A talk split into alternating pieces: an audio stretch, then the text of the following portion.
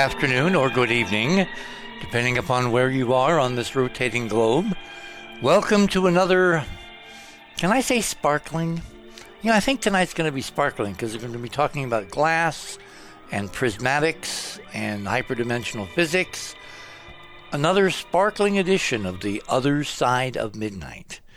I mean, it's becoming kind of uh, tiresome, but uh, remember when the really woo woo, the weird stuff was confined to uh, this time of night? You know, all you Art Bell fans out there. Well, it has escaped. It is now, even in the mainstream, 24 7.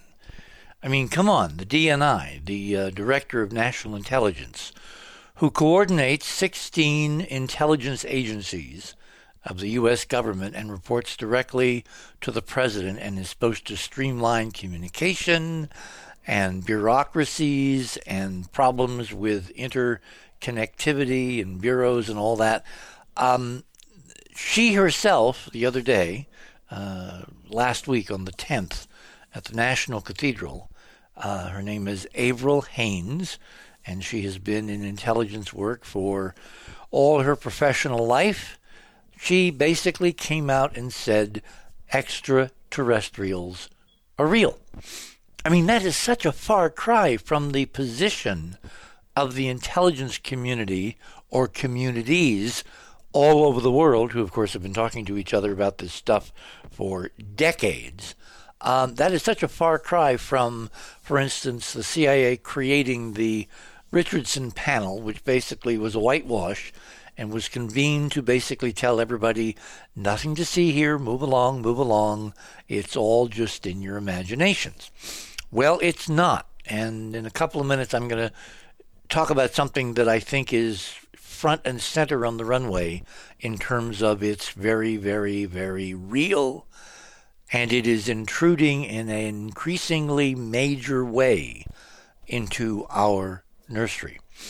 Uh, for those of you who are new to the show, what you want to do is you want to go to the other side of midnight.com. That's our uh, URL. And once you're there, you want to click on the either the section on the left that says tonight's show, or it's better to just click on the banner which says the magical hyperdimensional disc and what it does with guest Michael Lee Hill listed below. That's a copy of one of these discs. Oh, wait till you hear about the discs. This is this is so cool. Anyway, the, for the next few minutes. So you click on that, that takes you to the guest page, Michael's page. And right under Michael's page, you will see uh, fast links to items. Click on my name. That takes you down to a section of Radio with Pictures where I post items of news and interest and relevance to the show, things that I am bringing to the uh, big green felt table here in the land of enchantment. Item number one, as you know, we've been leading for many weeks now with our first news item being La Palma. When you tune in to tomorrow night's show, you're going to find a whole new take on why our focus, nay, our obsession with La Palma, uh, seems to be increasingly justified. That is a kind of a hot link. You click on that, that gives you the latest updates you want to put that on your phone. You want it to, you know, give you an alert if there are major seismic events. Because worst case scenario, if La Palma were to slide, or at least half of it, into the Atlantic Ocean, the resulting tsunami could be very bad, as Sagan once said, for beagles and begonias, to say nothing of people. Um, that is a low, low probability event unless it's not. And we live in this very strange, surreal, twilight zone, uh, other side of midnight reality now where weird things are happening 24 7. Uh, and tomorrow night, I'm going to kind of go through a list of weird things. We've got Rick Levine and we've got Georgia Lambert, and we're going to have an extraordinary three hours trying to figure out what's coming. Something is coming. The something is as close as I can, you know, bound it with the science that I try to bring to this. The something is hyperdimensional. The something is out of out of time and space and dimensions. And I'm kind of sounding like Serling myself, I guess. And we think we even have a date. So we will explain all of that in chapter and, and verse, and uh, you will want to be here. You know, it's one of those, you know, be here or be square. Uh, you want to be here because it's going to make sense of things in the mainstream news that unless you're following all the dots, you may not connect. Um, I'm hearing people, anchors of networks, who say, I have I have no idea what's going on. I've never seen anything like this before. Uh, this is totally unprecedented. Uh, uh, I can't figure out why this is occurring. In other words, humility comes before insight. And unlike my conversation with Ted Koppel some years ago, and I bring up his name because uh, Keith was able to arrange for a face-to-face meeting many, many years ago. And he sat there. Remember, Keith, he sat there in the meeting and he said, after I'd laid out Cydonia and all the reasons why the data says it was real, he looked at me earnestly in only the way that Ted Koppel could look at you. And he said, But Dick, if this was real, I would know about it which of course is the ultimate act of hubris, and that's how they keep control. The control of the mainstream media is not somebody dictating a memo saying you cannot talk about this. It's much more psychological and subtle and nuanced. You simply make certain things so crazy, so out of the box, so embarrassing that you would not go on the air and talk about it because all your colleagues would jump on you and you get nasty messages on Twitter these days, et cetera, et cetera, et cetera. So the cattle chutes are much more subtle. And because they're subtle, they're not immutable. They're not solid. They're not, you know, forever. And there are little breakthroughs, like anchors saying, I don't understand what's going on. And that's a window to sending tweets and emails and other documentation to point people who have very responsible and very meaningful positions in major media in other directions because their control is not someone saying, you cannot do this. It's someone saying, do you really want to do that? Do you really want to risk your reputation? Do you really want to in other words, it's all about ego and preservation of credibility and prestige. Again, back to Koppel. If this was real, Dick, I would know about it. Okay, moving on. Item number two. This is an example of exactly what I've just been talking about. On Monday of uh, this week, we're still in this week. You know, it feels like, you know, like a month goes by every week but we're still in this week. Monday, a Russian satellite, a decades old satellite, an old weather satellite, was destroyed. Um, the wisdom says, starting with the U.S. State Department, that the Russians destroyed it themselves as part of an anti satellite test. And frankly, I don't believe a word of it. And I'm not going to take a lot of time tonight to explain why I don't think the Russians shot down their own satellite, not in a million years. I think something else did it. And the Russians and all of these combined intelligence agencies of all these so called separate nations have all agreed to maintain the illusion that we are not you know, we are we are basically alone. We're we don't have visitors. We don't have anybody else poking around.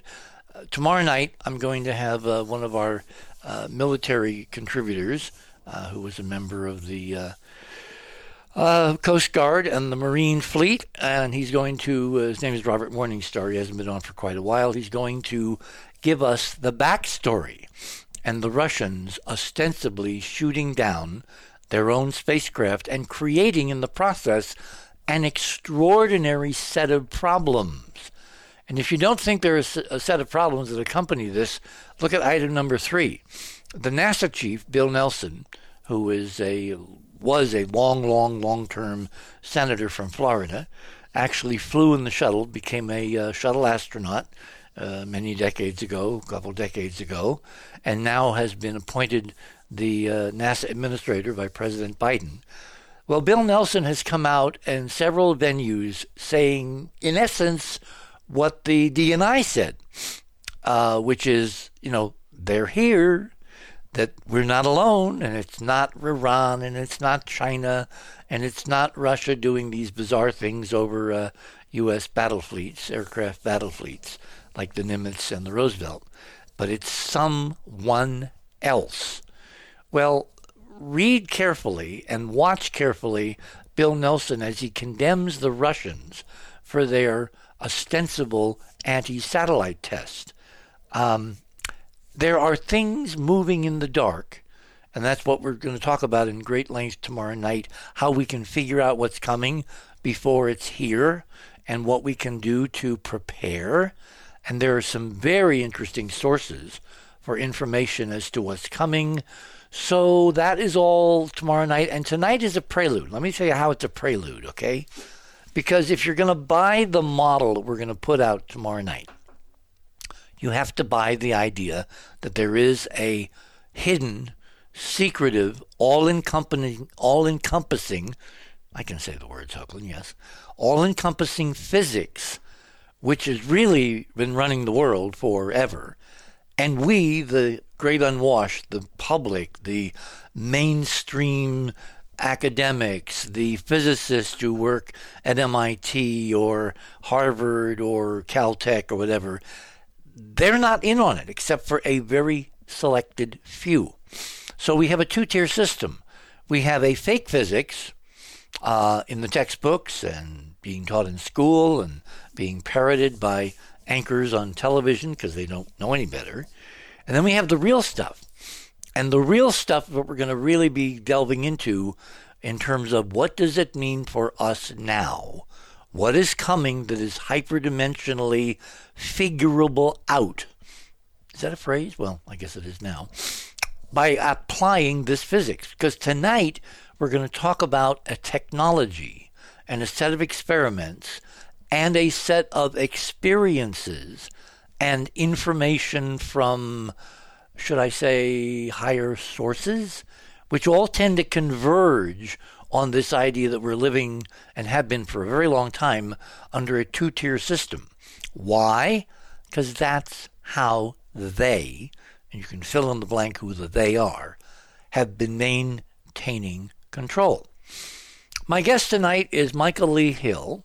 Uh, he is an award winning musician, a filmographer, and, and this is going to become extremely relevant tonight, a UFO experiencer who has incorporated cosmic harmonic frequencies into his music that have been gained from his communication with, and I love this phrase, those not from here. that's that's very good, Michael. Very good. Michael speaks on the indigenous connection with star beings and the wisdom gained in these communications. He discusses time, numbers, and the physics of creation. His actual scientific GVD photography, uh, and he'll ask him to explain what GVD means momentarily, has captured the amount of photonic light within a droplet of water. Imagine that this is energized water which has been exposed to this technology we're going to talk about tonight. Imagine what drinking this water, this this uh, uh, shall we say, uh, energized water can do to the human body at the cellular level based on the experiments that Michael's going to talk about. He has footage of the Lake Erie UFOs, which have been going on uh, for some time, um, which created a kind of a Billy Meier like buzz uh, uh, two, two or three years ago. Michael seems to have developed a kind of an intuitive relationship, a resonance with the appearance of these craft. He's going to talk about that. Michael lives in Ohio. I used to live in Indiana. I used to wave at Ohio. Michael has been cataloging video after video of UFOs over Lake Erie for a very long time. The phenomena consist almost entirely of pulsating orbs of light. Unusual light seen changing colors, converging, and separating over the lake.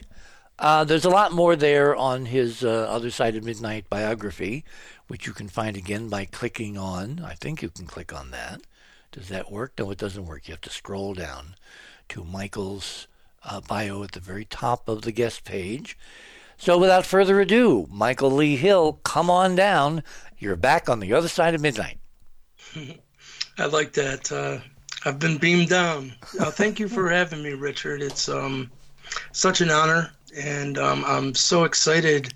You know, I feel I'm just like to myself. I'm a rock and roll guitar player, and um, it's such a an honor to me to be able to talk with you about some of the things that are unfolding, because uh, you're you, and there's not too many other people I could even talk to about this. So I'm very appreciative of you having me on and being able to talk. well, as Connie Chung said, remember that great line when she said to her guest, who was I forget who she was interviewing, she said, "Hey, you can tell me, just you and me." Not, of course, withstanding millions of people who were watching. so, Michael, you can talk to me. You know, we won't think about all the people in the 190 some countries that tune in every weekend to hear the show. I want to go back because we have a very interesting turnover of listeners, and I know that because mm-hmm. we follow the numbers. You were on the show a year, two years ago, something like that. And I'm sure that there's a lot of people that do not know why Michael Lee Hill is on the other side of midnight tonight. So let's start out with what age were you when you looked around and said, What's wrong with this picture? Mm. Very early on, I um I would have these experiences where I would ask my mom, why is Santa Claus's elves coming to visit me and it's not Christmas? And um, that was in my childhood. And when I got into my 20s, I kind of went, I became a manager for a company that made dollar bill acceptors. And I kind of went headfirst into 3D land, you know, and some of those experiences started to uh, dissipate. And it wasn't until due to a tragedy in my life, I really called out to the universe. Said, if there's anyone out there or in here, you need to speak up. And what I was given was an unquenchable thirst for knowledge and I started to read a lot of books. I was led instantly to uh, your material, Richard, and especially on the moon and 19.5 and the things encoded there. and it's like when I needed some answers to things that were unfolding, I was led to you, and that was very that was early 90s. Um, but this all escalated until you know when I asked for answers, what I was given was actually the Seth material and it's all about thoughts creating reality. Okay, for those people who are much, much, much too young to mm-hmm. even know who Seth is, give us a thumbnail sketch. Who was Seth, and why did uh, those channelings kind of take the country for quite a while? Um, it was in the late '60s, I do believe, and there was this lady who taught a college class. Her name was Jane Roberts, and she was getting communication from this other dimensional being and it ended up where all these people that were scientists and later in the day quantum physicists that started to understand these concepts that Seth was bringing forth was absolutely accurate and that it's how consciousness is tied to reality. And truly the whole idea is belief which is thoughts feelings and emotions create your physical experience. And it's mirroring really what you expect you know, uh, what you focus upon will determine what you experience, and there is no other main rule. So, th- these ideas of starting to take control of your own mental energy, and, um, you know, I read all these books and I got to the point where I'm like, I think I understand it, but that's not like, uh, what would you call it? Actually using it, implementing it in your life. That was that was a whole nother step but I started to, to work on these things, and instantly I was kind of put in contact with something higher. And I like wait, to wait, say, wait, know, what do you mean you were put in contact? It contacted me, and it happened through synchronicity and strange coincidences. And I like to say, you know, like when you start to pay attention to weird coincidences, and they start to grow, hmm. and they grow to the point that all doubt is removed that something is in communication with you you know? That that leads to a whole other well what is it? You well know? hang on hang on. We, we have three hours so you said these mm-hmm. synchronicities and coincidences. Start at the beginning. What was the first one? Why did it get your attention? And how did it wind up changing you? Well I uh, I started reading a lot of books on psychology, and actually, uh, this was this was after you'd read the Seth material. Uh, during the same time, actually. Ah, ah. Um, like I said, like I instead of them giving me answers, they gave me a thirst for knowledge, and I just started being actually led to beds of information, and Seth was one of them. Oh, so instead but, of giving you knowledge, they gave you questions. Yes, the, the right yes. questions. Yeah, it's all about the right questions. Holes, you know, and um, so what happened was, I uh, at that point the idea that there's an infinite amount of probable realities and we tune into them through our own belief system that was totally foreign to me.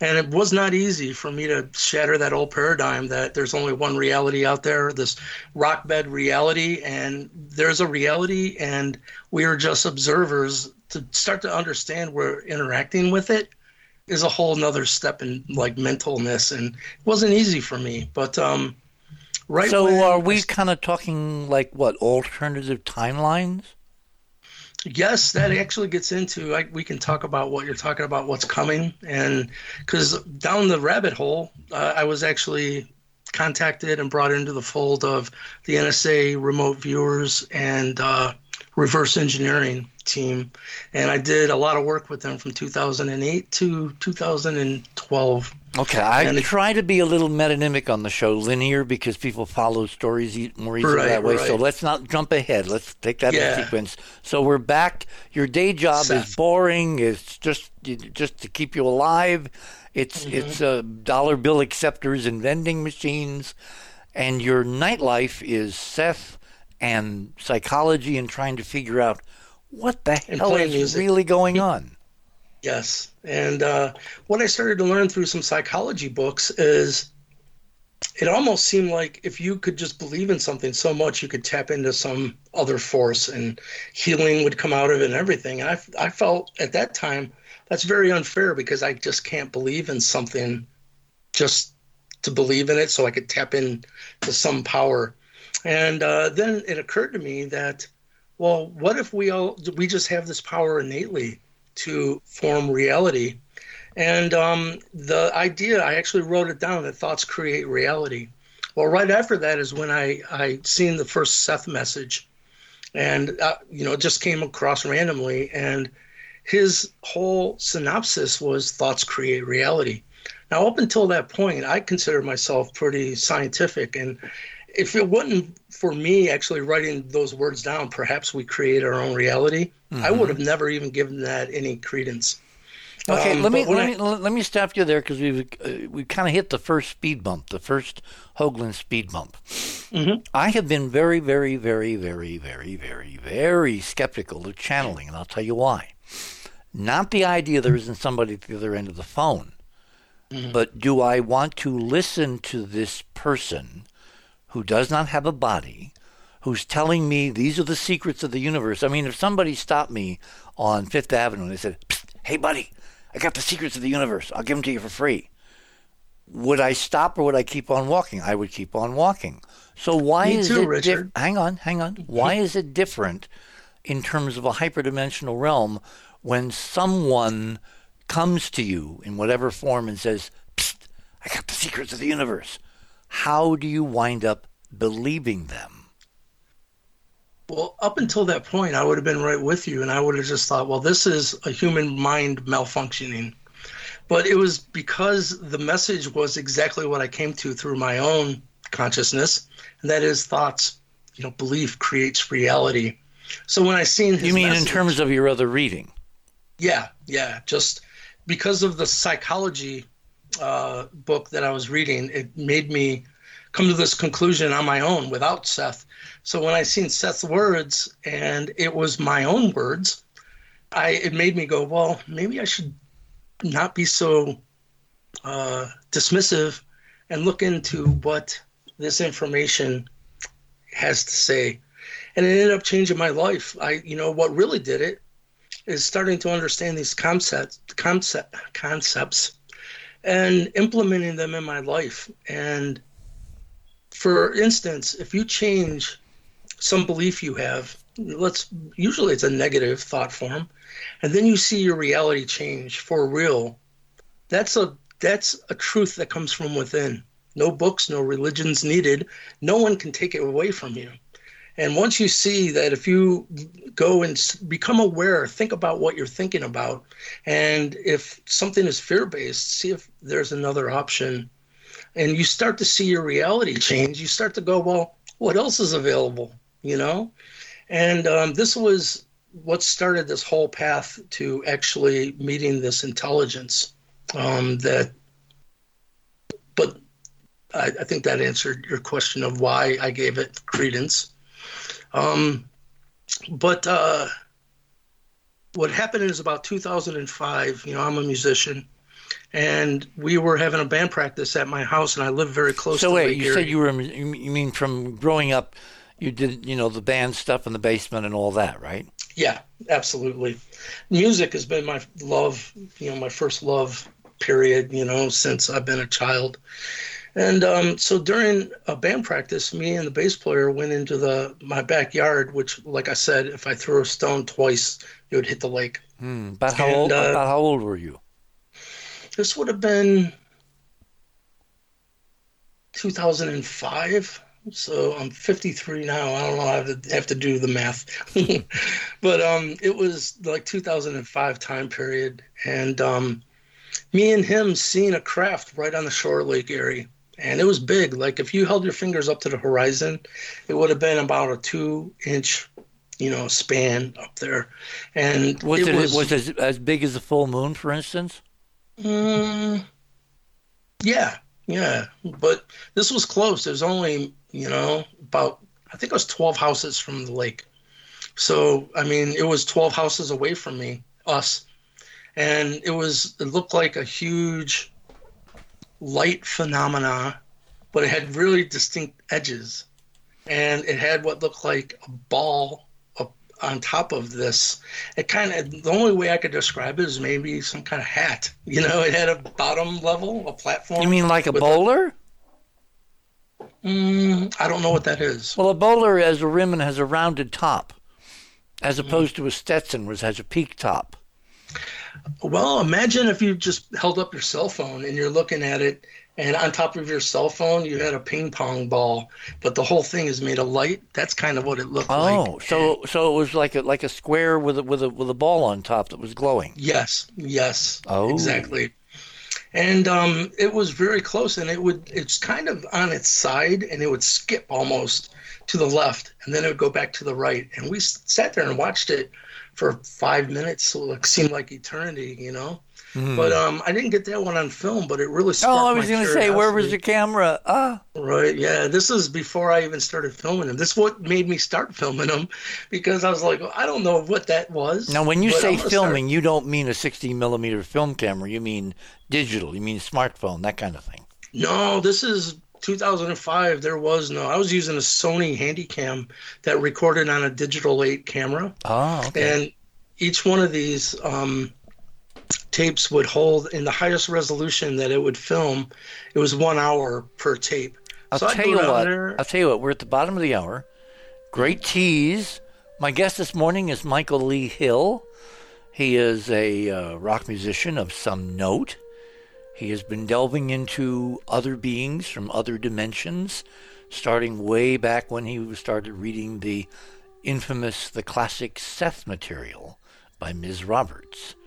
And uh, no, he didn't answer my question, not exactly. So we'll get back to why would you believe someone even if they don't have a body? And that will kind of permeate our conversation because I like to try to back up unusual, bizarre experiences, of which I've had a few with good old science. God, what an interesting concept science, testing, empirical data. Wow, what a concept. We'll get back to Michael momentarily. You're on the other side of midnight here from the Land of Enchantment for this Saturday evening, November 20th, 2021. Lots of twos there. We shall return.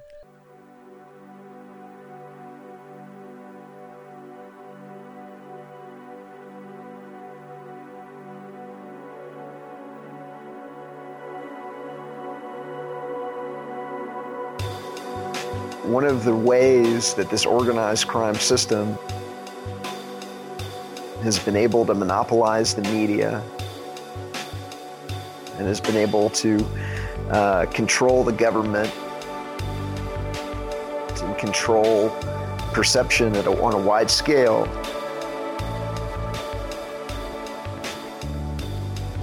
Is because it's the banks at the core and they've been given the privilege of creating money out of thin air using a technique called fractional reserve banking, where the central banks backstop the money center banks to create money out of thin air. So when you go to get a loan, whether it's a mortgage or a car loan, that's not depositor money that they're loaning you. Uh, they just credit your account with some dollar credits and you're off to the races. And then you spend the rest of your life paying interest on a mortgage that somebody created out of thin air and that's the reason why the bank is the largest building in every city on the planet because they're making outrageous profits by getting to loan money at interest that they created out of thin air.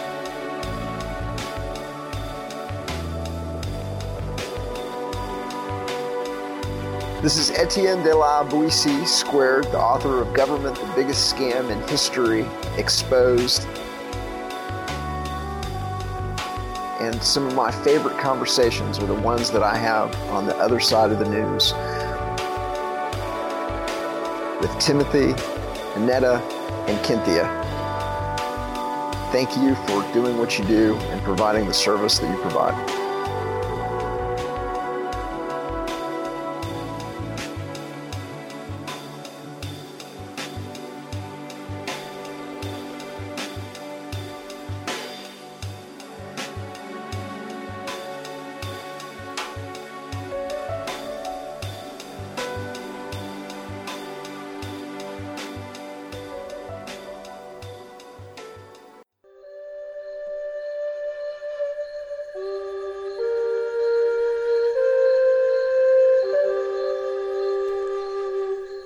Welcome back, everyone, to the other side of midnight.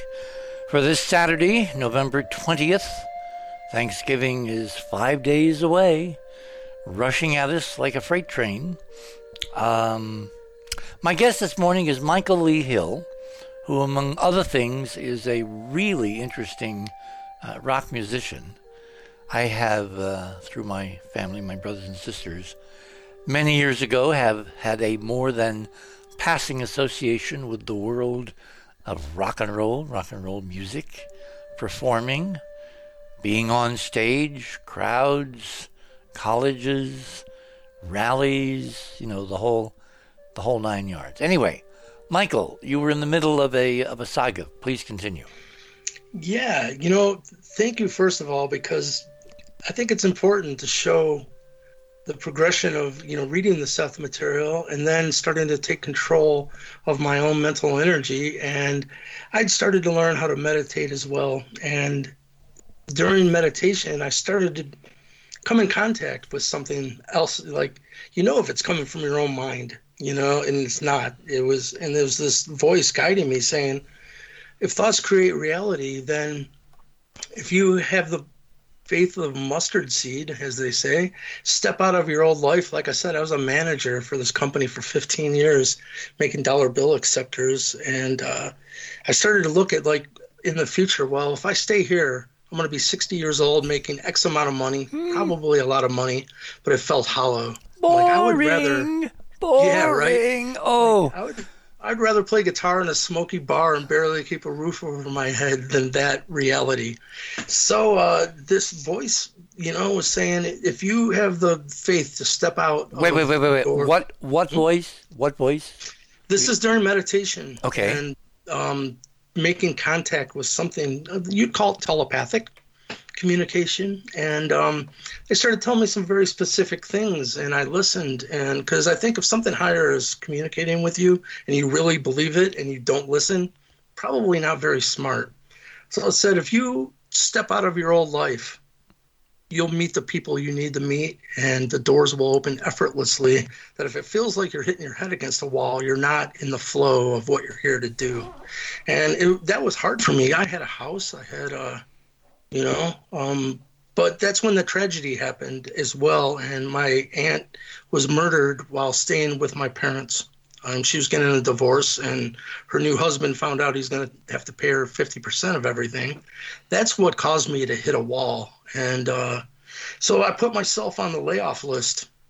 And the CEO called me and said, You know, I decide who gets laid off, and you're not on the list. We need you. I had helped them get a U.S. postal contract service and um, so you can imagine every post office in the United States had one of our dollar bill acceptors in their stamp machine. It was a multi million dollar, I think it was about $30 million uh, deal. And I was in charge of quality control and looking into the you know software for these dollar bill exchanger, uh, changers. And um, so he said, uh, You're not getting laid off. I'm thinking, well, this this creating your own reality thing isn't working real well, you know. Mm.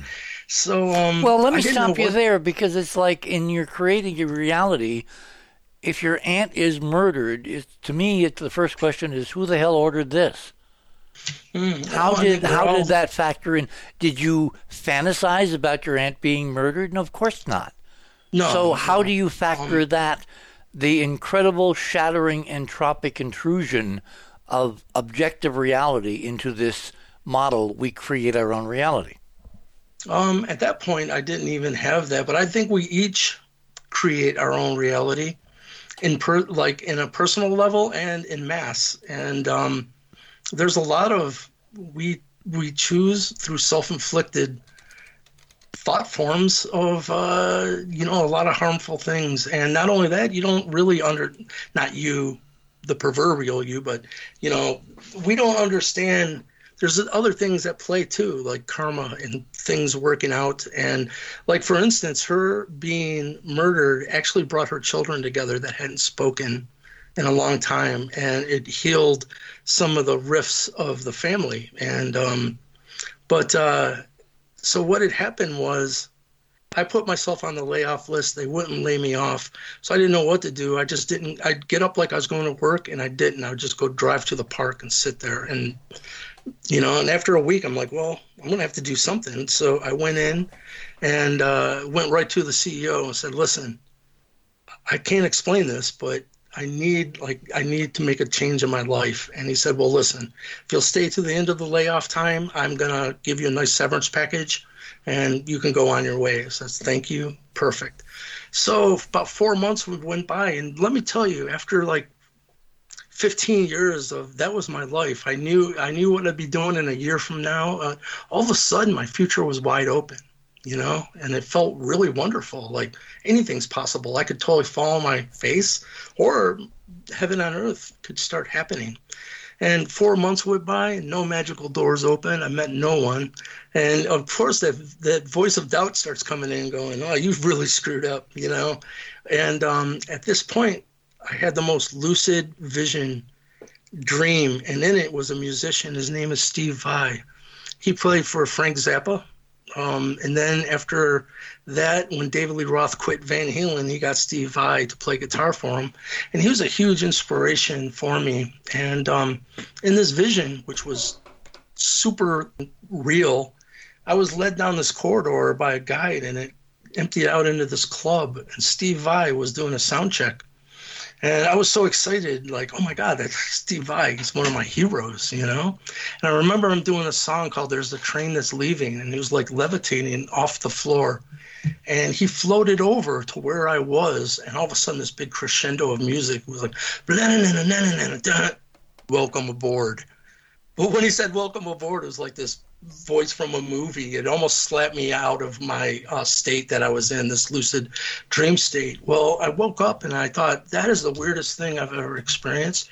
But I had this nagging feeling that there was some synchronicity waiting for me at stevevai.com. And um, so I thought, wouldn't it be weird if he's really working on a song called There's a Train That's Leaving or something like that? Hmm. I go and I log in to Vai.com, and the first thing I see was enter the Steve Vai Ibanez Guitar Challenge.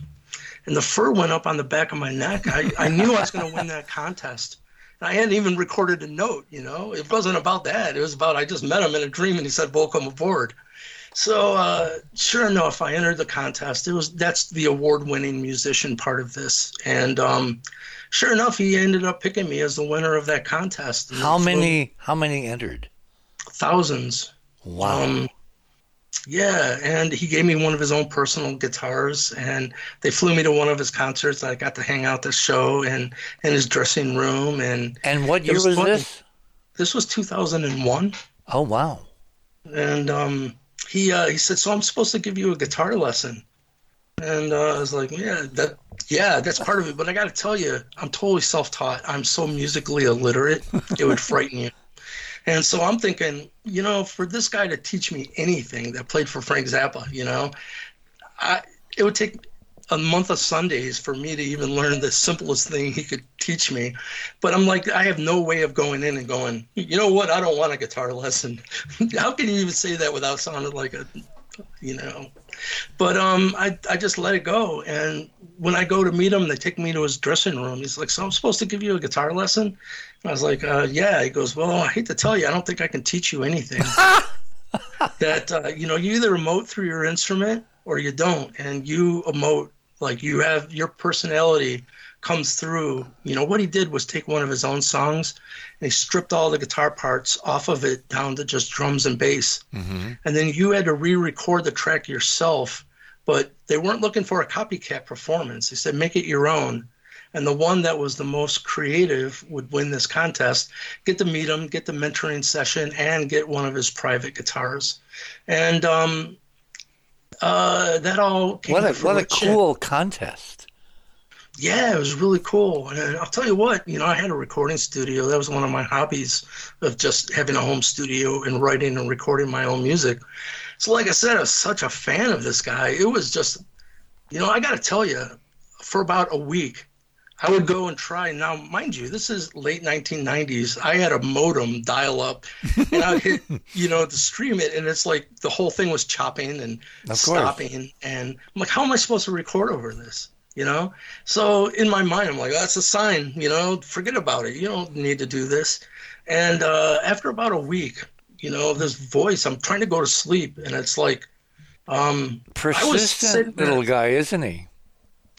Yeah, they, that's exactly because what happened was uh, I called out to the universe, screw the contest. I just want to record over that track. What's wrong with that? Why can't I do that? Because I that sounds fun to me.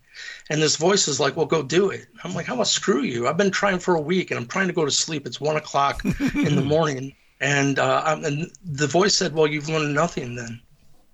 And I've learned at this point to listen. So I got up and I, I thought, well, you got to do something different than you've been doing for the previous week. And for the first time, I really didn't even have a computer that much. I didn't, at that time in my life, I didn't know about a right mouse click that brings up another menu Mhm. that says download file, you know? So the first thing that happened is I sat down. I'm like, I got to do something different. I, I right mouse clicked for the first time and I seen that download the MP3 file. And I was so excited. It took at that time with that technology about 45 minutes for it to download, you know? But when it got done, I was so excited that I fired up my amp. I put a microphone in front of it and I recorded all the guitar tracks that night. I finished up about five o'clock in the morning, and uh, I listened back to it. I'm like, well, that's my submission, you know. I that's pretty cool, you know. And uh, five o'clock that morning, I sent in my submission, and I won the contest with it. So if I would have been so stubborn and not gotten out of bed when it said, "Well, go record it," you know. But okay, um, okay. me- I have another dumb question. Mhm. Why didn't the voice say, "Why don't you try, Michael, a right mouse click"? they're never that Why? Because I, I guess Why? they point the finger and they want you to figure it out yourself. yeah, but you didn't figure it out. You used a random trial and error process, just flailing around. It wasn't some kind of perception. It wasn't some kind of let's Yeah, try. you it know, was it was just well trial and well. error. all's well that ends well. You know, who's to say where inspiration even comes from? That at the end of all this, at least, you know, I think sometimes spirit sees, sees how uh, serious See, uh, you are. let me let me let me let me tell you kind of why I'm, where I'm looking at this coming from. Um, Mm-hmm. I lived for 20 years with someone who I adored. Her name was Robin, and two and a half years ago she died, and she's been communicating, but not through any appearance trends, you know, holographic, you know, kind of holodeck stuff or voices, whatever. She's communicating through little creatures. She's controlling mice to mm-hmm. arrange geometry and other messages on the floors all over the house, including to take them from being terrified because they run at warp nine. And this afternoon, I'm sitting, you know, getting ready for the show, and I feel a little tug on my right shoulder. And one of these totally wild creatures, they they are an endangered species here. They're called kangaroo mice, is literally crawling up for the second time on my right shoulder.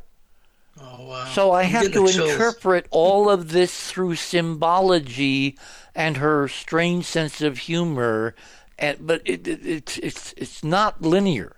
It's not metonymic. It's and of course because I'm a fallible human being, I can be reading the wrong stuff into you know these events. The geometry is pretty straightforward, uh, but everything else is totally uh, personal and qualitative and ter- you know, it's kind of interpretive. It's like, you know, trying to bring our life together to why would she, if it's her, and again, that's a huge question, why would she be doing this now? That kind of thing. Like, I, I'll, I'll give you an example. I've got a, a little bowl on the kitchen uh, counter with some pens and a couple of little uh, night light bulbs because I wanted to remind myself to order more night light bulbs because they they burned out and the mice have taken to hiding and reappearing the light bulbs. Now, in normal parlance, a light bulb is a bright idea, right?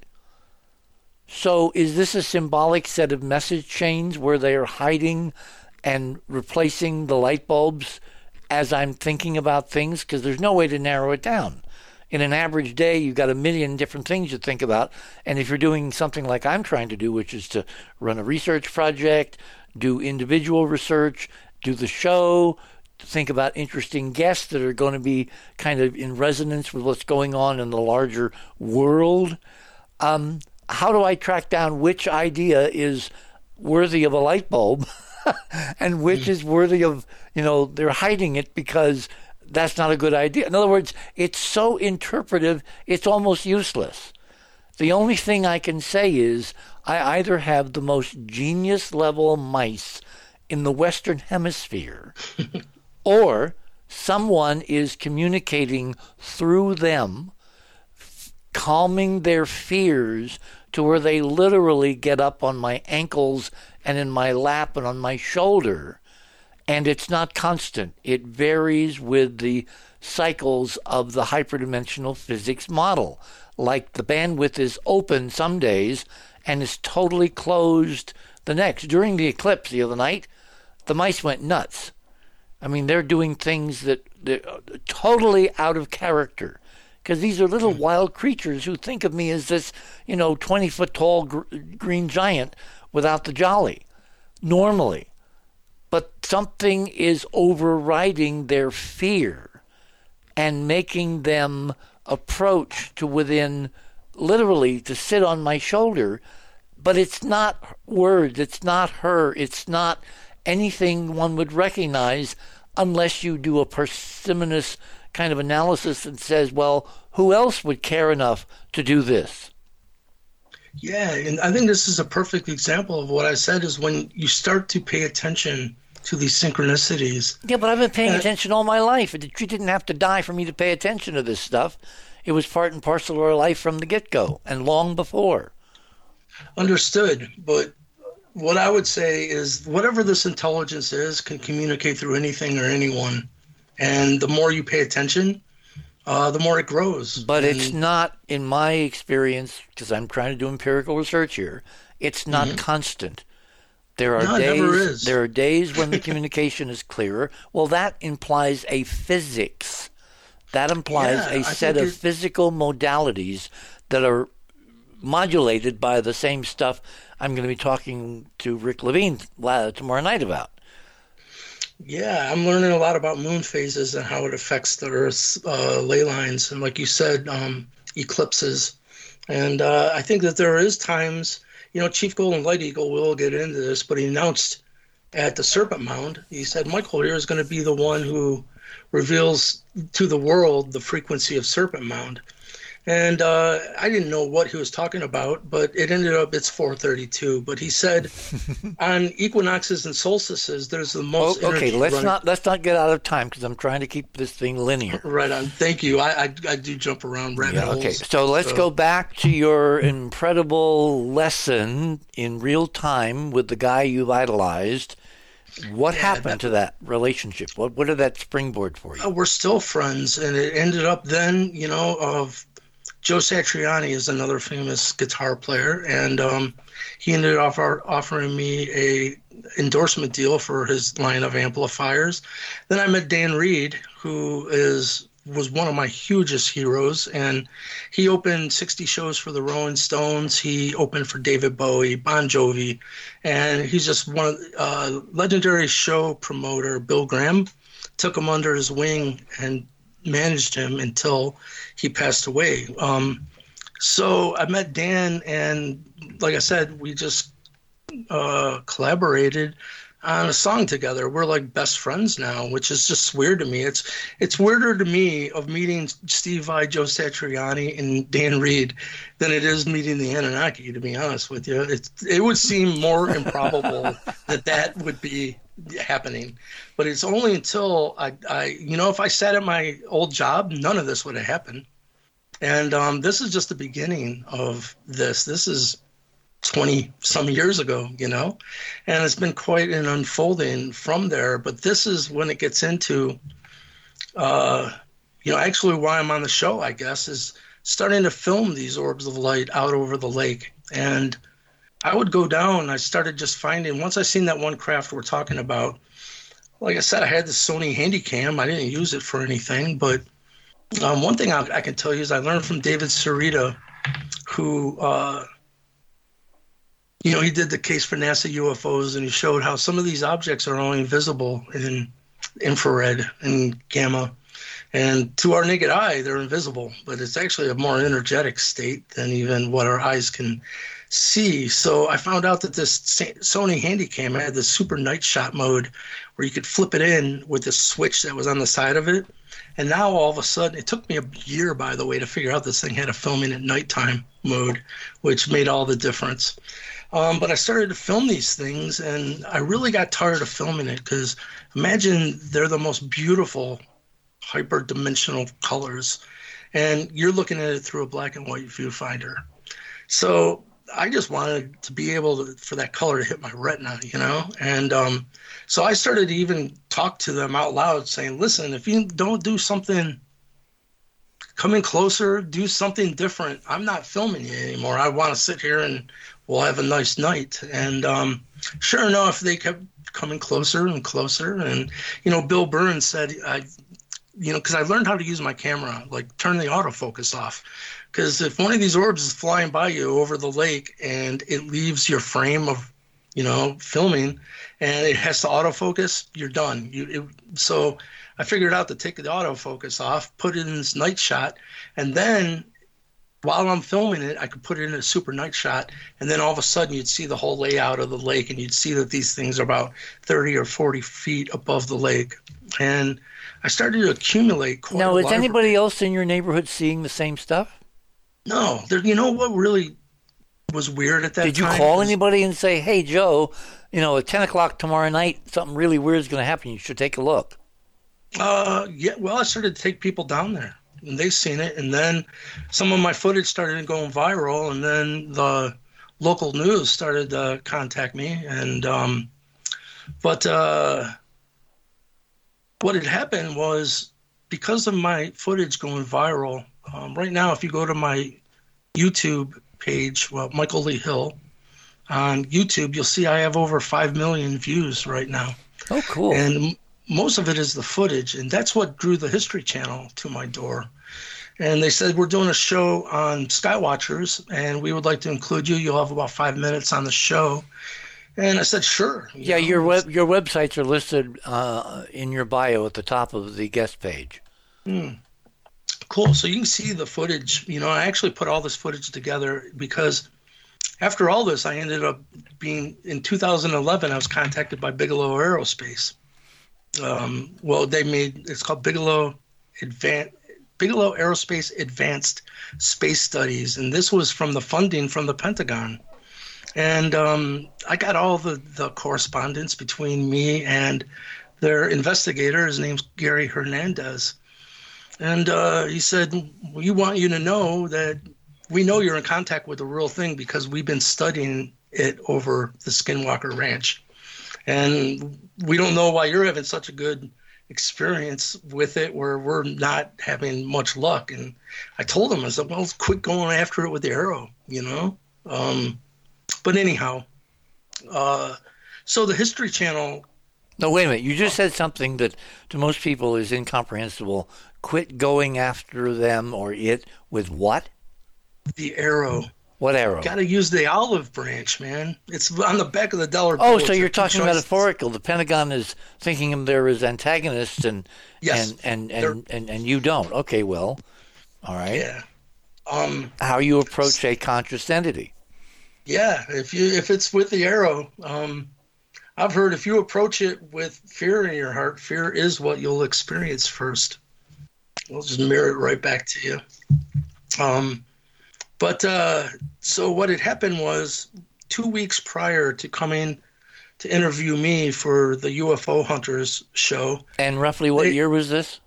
This is 2008. Uh, so two two things happened. They came at the end of 2007. Found out, you know, they didn't tell me this, but they had interviewed another contactee. His name was Terrell Copeland, and he was a Marine and he was stationed in Washington, and uh, they found out he had an unknown blood anomaly, and um, none of the best military doctors could figure it out. So now, thought, is, how, is this the Bigelow group that's doing this research? No, this this at this point, this is the History Channel. Ah, um, okay. You know, uh, so they thought, wouldn't it be weird if these? Because what they found is this guy in Washington, this Marine, had filmed the same orbs of light I had filmed, had the same story of contact and actually the same spiritual thoughts create reality kind of bit of information given to him. Mm-hmm. But he had this blood anomaly. So the History Channel thought, wouldn't it be weird if these two guys that do not know each other, they're 500 miles apart, if they both ended up with this unknown blood anomaly? So they're pretty smart because if they would have told me they were flying me to Boston to have my blood work done by a Harvard professor. His name was David Systrom. I would have said no because I'm the biggest baby and I don't like needles. I'm oh. Like, it's like a phobia of mine. I don't, oh. and I didn't oh. know they were flying me. top the hour. Okay. Uh, we'll finish that. A little bit more warning, Keith. Thank you. I'm kind of lost in, in you know, uh, Michael's amazing story here. Okay, let's do this and this. My guest this morning is Michael Lee Hill. And he's just gotten to the really interesting part where officialdom, including a major network, is interested in his contact experiences. And his contact experiences are not via the arrow, metaphorically speaking, but via, you know, my grandmother more flies with honey than with vinegar. Anyway, you're on the other side of midnight. We shall return to Michael momentarily. Don't touch that dial. Thanks for listening to this exciting first hour. Now, the second and third hour of the show is available to Club 19.5 members only. Please support the show by subscribing to Club 19.5 and join our very interesting community. To do that, please visit the website, theothersideofmidnight.com, and click on the Join Club 19.5 link in the left hand column. As a Club 19.5 member, you'll gain access to the rest of this show and all previous 350 plus shows that we have done. Now, recent Club 19.5 member archive recording have the commercials removed and the sound quality has been enhanced. You'll also receive a dedicated private podcast feed that contains these enhanced show recordings. And you'll be able to download the MP3 files directly from the archive if you prefer. As a Club 19.5 member, you'll also be the first to preview our new videos and reports. We'll be adding exclusive new features to Club 19.5 as we go forward, and boy, have we got some amazing things to tell you about in the coming weeks. So please support the show and don't miss all the exciting new things we have planned. I want to thank all our Club 19.5 members because without your guys' support, this show would not be on the air. Please help us continue growing the show by subscribing to Club 19.5 today. And when I say we really need you, we really need you. Over and out.